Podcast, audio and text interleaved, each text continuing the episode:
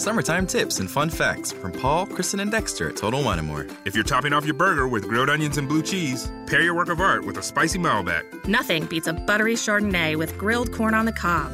I'm ready to find you the perfect bottle of white for your next get together. Pack up the cooler for this weekend. We've got canned wine and beer ready to throw on ice. Now with nine locations in the Bay Area. Visit our newest store at Stevens Creek Central.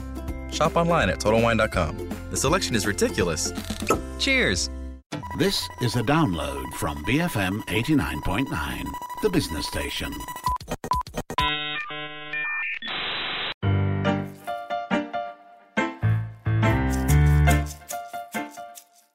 Selamat datang ke Bila Larut Malam, rancangan yang membincangkan fenomena budaya moden. Saya Hanif Baharudin. Malam ini kami akan bercakap tentang dark web. Nak tahu apa itu dark web? Tunggu. Macam biasa, anda boleh berinteraksi dengan kami melalui Twitter di RBFM Radio sekiranya anda mempunyai sebarang pandangan yang anda ingin kongsikan bersama kami. Anda juga boleh like page kami di Facebook, cari BFM Bicara untuk mendapatkan perkembangan terkini daripada kami.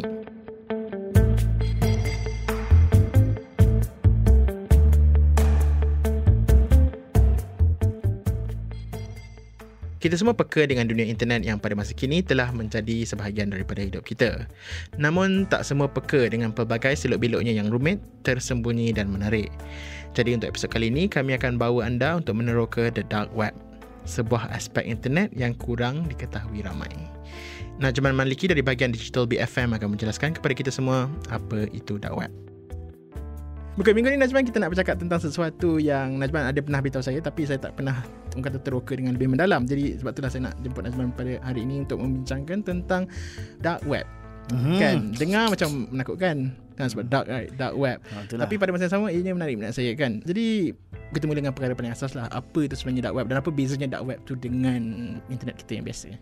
So dark web ni kalau kita nak orang kata mendefinisikan dia dia adalah sebahagian daripada internet itself sebahagian daripada rangkaian internet yang hanya boleh dimasuki melalui certain specific software lah.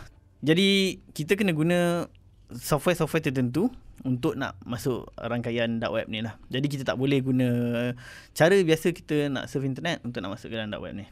Itu kalau kita nak kata definisi dia. Tapi reasoning behind dia, kenapa kita nak ada dark web ni? Kan? Hmm. Dark web ni dia dia memastikan yang kita ni sentiasa anonymous. Kita sentiasa boleh kata tak ada identiti dekat internet tu. Sebab biasanya kalau kita menggunakan internet apa yang kita perlu tahu dan saya rasa ramai orang tahu di luar sana ialah sebenarnya kita masih lagi boleh dikesan kan. Sebab ada kita punya IP address yang yeah. yang mungkin uh, tak kisahlah website mana yang kita pergi. Kalau orang kata nak trace kita balik kita boleh di trace kepada sesuatu alamat lah kan. Yeah. alamat tu mungkin alamat internet rumah kita office kita um, phone kita kan. Uh, dynamic IP ataupun fix IP apa-apa pun ianya masih boleh di orang kata dikesan. Tetapi dark web memberi kita orang kata berdasarkan penjelasan Najman tu ianya memberikan kita orang kata anonymity kan. Hmm, Tapi bila cakap tentang anonymity, apa beza dark web dengan VPN? Sebab VPN virtual private network kan yep. yang digunakan orang untuk bypass certain restriction, certain blockage supaya mereka tidak dikenali IP mereka tidak diketahui oleh hmm. website-website yang mereka lawati. Apa bezanya kalau gitu? Uh, saya rasa kita kena macam step back kejap sebab mungkin ada pendengar-pendengar kita kat luar tu yang tak berapa familiar apa tu VPN kan sebenarnya mm, pun. Yeah. So VPN ni adalah satu servis yang kita gunakan untuk nak orang kata nak kata tipu jahat pula punya dia. Tapi orang kata untuk nak spoof kita punya location sebenar. Jadi contohnya Hanif kat dalam Malaysia, Hanif nak akses satu video dekat YouTube. Video ni hanya available kepada orang dekat Germany sebab ada copyright punya isu kan. Hmm. Jadi Hanif tak boleh nak akses video tu. Jadi Hanif boleh gunakan VPN yang akan buatkan Hanif ni macam konon-kononnya daripada Germany. So, beza VPN dengan dark web, VPN pun macam Hanif cakap tadi, dia ada anonymity punya aspek juga. Tapi bezanya adalah VPN ni kita actually kita ada ada source lah. Kita ada satu fake address yang kita diberi. Eh? Contohnya Hanif akses daripada konon-konon Germany. Jadi Hanif ada IP address yang yang boleh dibaca dan actually boleh ditrace kepada satu tempat di Germany. Hmm. Tapi sebenarnya Hanif bukan kat situ lah.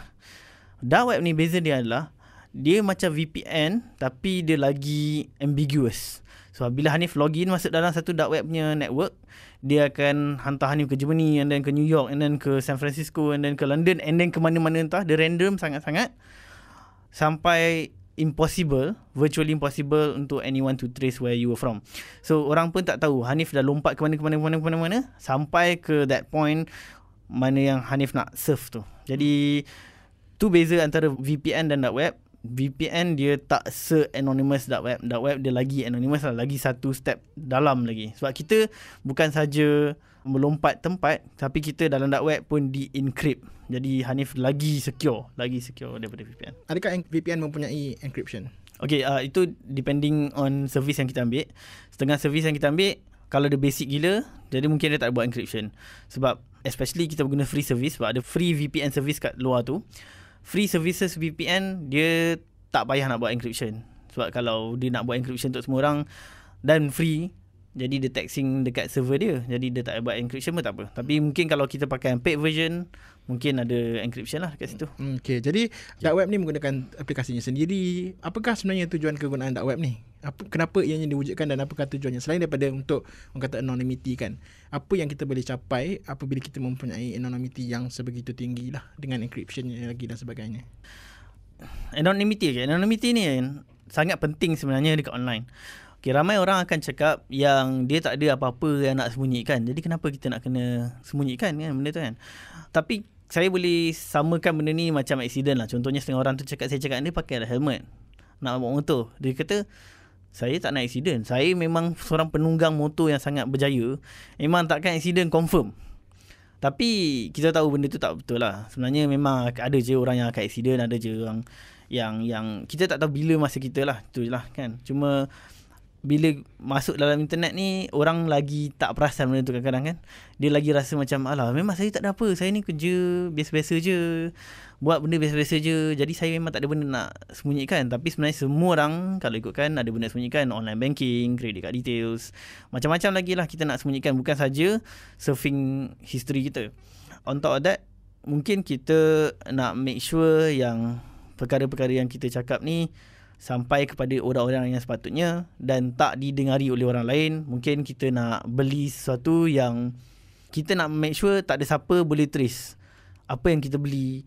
Bukan sebab benda tu illegal ataupun legal tapi memang sebab kita just nak anonymouskan diri kita lah. Hmm.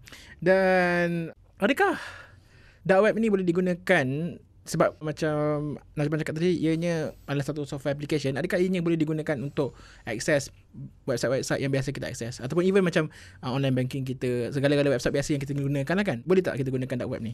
Okay so saya akan bagi satu contoh yang sangat pada saya interesting lah kalau nak cakap pasal benda ni kan kita boleh akses semua website macam kita akses biasa. Cuma website tu tak tahu kita daripada mana. Okey, tapi tu tak bermaksud kita tak payah nak login ke apa. So, saya bagi contoh Facebook. Facebook dia ada buat dia orang punya own dark web punya website. Tapi kalau kita masuk ke bahagian dark web Facebook, kita still kena create account. Kita still kena login and kita still boleh buat account kita public, boleh post gambar, boleh buat apa-apa kat situ. Cuma kalau contohnya Hanif buat akaun Facebook daripada bandar utama tak ada orang boleh trace akaun Facebook ni memang di create dekat bandar utama last login bandar utama. Minggu depan Hanif login lagi order daripada bandar utama tak ada siapa boleh trace benda tu sebab Hanif buat daripada budak webnya section. Tapi bila Hanif masuk dalam tu still kena masukkan username password samalah macam website biasa bila kita cakap tentang anonymity ni biasanya kadang-kadang orang akan kaitkan dengan sesuatu yang negatif lah kan. Kan terutamanya bila macam yes it's true memang patut kita kata lindungi privacy kita. Tapi pada masa sama bila kita diberikan kuasa ataupun peluang untuk bersifat anonymous kan bersifat tidak diketahui ramai dalam uh, kata website ataupun di dunia internet dunia yang pada masa kini mungkin dikatakan penuh dengan pelbagai benda lah masih lagi orang kata free lah kan hmm. kita itu pun akan diperdebatkan juga tapi ianya for now it's still lagi bebas kan kita hmm. berada di internet bila diberikan anonymity kadang-kadang tak semua orang yang gunakannya dengan yang baik kan jadi hmm. Adakah dark web ni orang kata terbuka kepada cabaran-cabaran yang orang kata boleh bersifat negatif lah. Adakah orang di luar sana menggunakannya untuk tujuan-tujuan yang mungkin lebih negatif seperti macam saya baca dulu orang gunakan dark web untuk menjual senjata hmm. atau talian kan ataupun hmm. untuk mengedarkan bahan-bahan lucah yang bukan saja lucah tapi lucah yang ekstrim macam hmm. caw pornografi kan hmm. rape videos ke dan sebagainya jadi adakah dark web memudahkan lagi benda-benda begini berlaku? Dari segi negativity dalam dark web ni, adakah ia memudahkan lagi? Saya rasa kalau nak cakap pasal benda tu, jawapan dia mungkin iyalah. Saya rasa iyalah, betul lah. Adakah itu tujuan um, orang menggunakan dark web? Tapi ya, tu soalan yang baik. Sebab pada saya, itu tujuan orang gunakan dark web ni, saya boleh samakan dengan tujuan orang ada senjata. Jadi kalau contohnya Hanif beli pistol atau kalau nak lagi senang Hanif beli parang kan. Hanif pergi kedai siapa pun pergi kedai contohnya hardware store. Beli satu parang apa yang kita nak buatkan parang tu kita boleh beli parang tu dan rompak terus kedai tu balik sebab kita ada parang dah kan. Jadi itu atas kita. Tapi kalau kita nak pergi balik rumah potong pokok pisang kat rumah pun boleh juga. Itu atas kita. So dark web ni ya mungkin dia memudahkan lah untuk orang nak buat apa-apa criminal activities dekat internet online secara senyap tapi pada masa sama juga itu bukan function dark web. Jadi kalau macam saya nak beli parang untuk nak potong pokok. Memang ramainya orang beli parang pun untuk nak potong pokok ke, nak potong apa ke. Bukan untuk nak pergi merompak. Tak boleh lah kata macam tu. Tapi realitinya bagaimana? Adakah dark web ni digunakan untuk perkara-perkara seperti ini? Sebab berdasarkan pembacaan saya yang ringkas, saya dan tahu yang macam ramai yang gunakan dark web ni sebagai saluran untuk dijadikan pasaran untuk mereka mendapatkan pelbagai benda yang negatif lah kan. Hmm. Saya rasa kalau nak kata macam tu, dia mungkin cara media membuat liputan tentang dark web ni lah. Memang banyak kes sebab ialah lagi senang nak buat apa-apa secara menggunakan dark web kan. Jadi adalah kes-kes yang macam ni timbul. Tapi nak kata percentage dark web ni digunakan untuk buat jahat, saya tak rasa siapa-siapa pun ada nombor tu sebab semua orang kat dark web anonymous. Jadi kita tak tahu dia orang buat apa pun. Cumanya saya boleh katakan banyak benda dekat dark web yang orang buat. Actually memang memang legal memang dibenarkan ia bukan uh, against the law dan tak semestinya jahat. Yang banyaknya tak jahat pun. Dia cuma setengah orang tu dia rasa macam oh saya tak nak corporation-corporation macam Google dan Facebook track apa saya buat lepas tu nak buat apa-apa dengan data saya. Saya tak nak benda tu. Jadi saya nak pergi on the dark web so that saya anonymous. Ah ha, saya rasa bukan saya rasa memang ramai orang um, go through dark web buat benda macam tu. Dia tak jahat, dia tak buat apa-apa jahat. Cuma dia orang just nak remain anonymous which hmm. is very understandable. Ya, yeah, tapi disebabkan medium tu sendiri yang memberikan kita kebebasan sebegitu benda-benda negatif berlaku lah tapi pada masa hmm. ianya bukannya dicipta untuk untuk, untuk memudahkan tapi yeah, pada masa yang sama because of the freedom yang dia nak protect tu they yes. have to be macam kata kena teransur dengan apa yang baik dan buruk yang berlaku lah kan betul adakah ini bermakna yang dark web ini tidak orang kata menerima regulation daripada mungkin pihak berkuasa Ya, yeah, betul. Uh, kita boleh katakan dark web ni tak dapat apa-apa regulation dari pihak berkuasa tapi tak bermaksud dia betul-betul free. Ada juga pihak-pihak berkuasa yang cuba nak regulate tapi dia satu kawasan yang sangat grey. Kira macam kita pergi ke international waters dekat mana-mana dalam dunia ni kita nak buat apa-apa. Kalau orang nak boleh kata criminalize orang di international water, mungkin boleh tapi sangat susah. Dia sangat susah nak proof sangat susah nak nak buat apa-apa. Especially kalau dekat dark web kita je anonymous dia susah untuk nak catch up. Tapi tak ni tak bermakna tak ada government body sangat cuba try and catch up. Especially US dia orang cuba sedaya upaya and they are actually gaining something in terms of regulating the dark web. Tapi nak regulate tu sangat-sangat susah. Sebab ikutkan dia tak terikat dengan apa-apa law dunia. Jadi kalau contohnya saya bagi contoh Amerika nak set beberapa law mengenai dark web. Mungkin Switzerland tak agree dengan tu, mungkin Malaysia tak agree dengan tu. Jadi dia susah nak dapat satu konsensus yang mana semua orang dalam dark web kena ikut cara ni tak boleh dia tak boleh hmm saya nak gunakan term kebaikan dan keburukan tapi rasanya macam it's a bit ambiguous tapi hmm. um, kalau kita tahu kebaikan dari segi mungkin kita dari sudut kebebasan di internet lah kan hmm. kebaikannya mungkin ialah kita akan remain anonymous dan data kita tidak boleh ditrace oleh corporation-corporation yang besar ada tak keburukan dark web ni adakah perkara-perkara sebegini mungkin boleh membawa kepada keburukan say for example kalau macam perkara negatif yang berlaku dan kita nak hmm. trace dari mana datangnya sumber hmm. kata serangan DDoS ke kan tapi tak boleh nak trace. Jadi ada tak sebarang keburukan bila bercakap tentang dark web ni? Ya yeah, saya rasa kalau nak cakap keburukan memang memang ada dan mungkin boleh jadi banyak jugalah. Boleh kata so ada satu orang ni cakap dia buat satu macam lawak lah. The streets today are safer because everyone is actually doing crime from the comfort of their home. Jadi semua orang dekat jalan-jalan tak ada orang jahat sebab semua orang jahat dekat rumah je buat kerja daripada dark web ke contohnya kan. Hmm. jadi saya rasa dark web ni satu benda yang sangat useful. Dia sangat-sangat useful terlampau useful satu teknologi yang sangat bagus jadi menyebabkan boleh dieksploit sampai ke tahap orang boleh buat jahat dengan senang jugalah. Sesenang mana orang nak buat baik dekat dark web, senang tu jugalah orang nak buat jahat dengan dark web. Saya boleh bagi satu contoh perumpamaan yang mungkin lagi senang pada pendengar-pendengar kita nak faham dan juga fikir ialah Facebook lah. Jadi kalau kita tengok Facebook, kita nak buat apa-apa, contohnya ada kucing sakit, ada orang jumpa dekat tepi jalan, ada orang boleh ambil gambar, bagi tahu dekat mana, post kat Facebook, ramai orang akan boleh tolong. Nak adopt kucing tu ke, nak tolong bagi makan, bawa pergi vet or whatever. But menggunakan medium yang sama, kumpulan macam ISIS boleh guna untuk nak tarik rekrut-rekrut baru untuk nak join propaganda dia orang, nak join dia orang punya group. Tapi kita tak boleh nak kata Facebook ni satu tempat yang hanya digunakan untuk nak buat jahat lah. Hmm.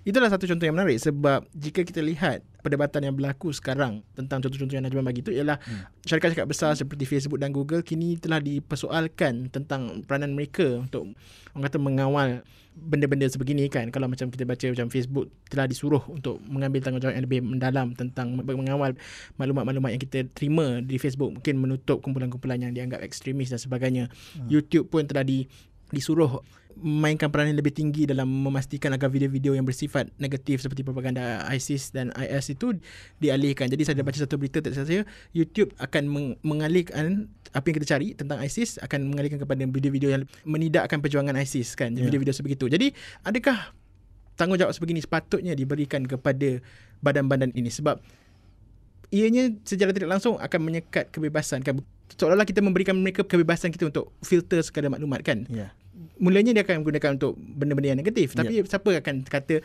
mereka tidak boleh twist kita punya findings yeah, twist betul. kita punya search kepada benda-benda yang lain pula sebelah ya, lepas yeah, ni kan ya yeah.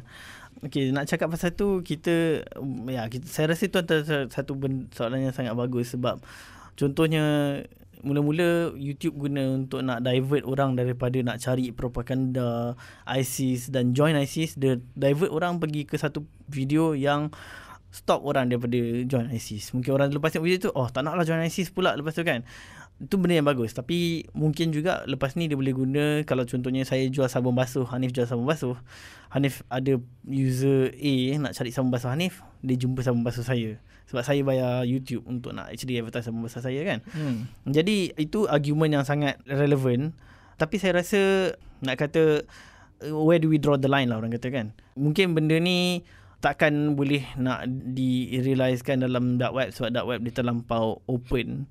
Jadi susah nak regulate macam tu sebab dark web dia tak ada corporation yang actually handle apa-apa.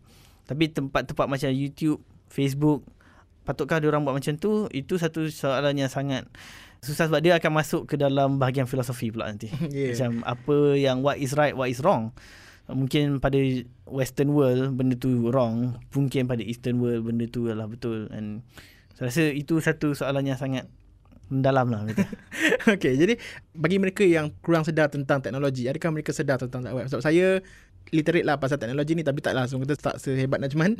Jadi saya pun tak tak pernah dengar pasal dark web sebelum ni until diceritakan oleh Najman lah. Jadi adakah dark web ni sebenarnya se mainstream macam benda-benda macam VPN atau adakah mereka yang betul-betul tahu pasal teknologi tahu pasal dark web ni? Ah okay, saya rasa soalan tu sangat interesting juga sebab untuk nak tahu pasal dark web mungkin kita perlukan a certain level of understanding terhadap teknologi internet itself mungkin after dah tahu semua tu mungkin ada orang akan tiba-tiba curious and then start cari pasal cara-cara untuk nak remain anonymous and then stumble upon dark web pula kan for example.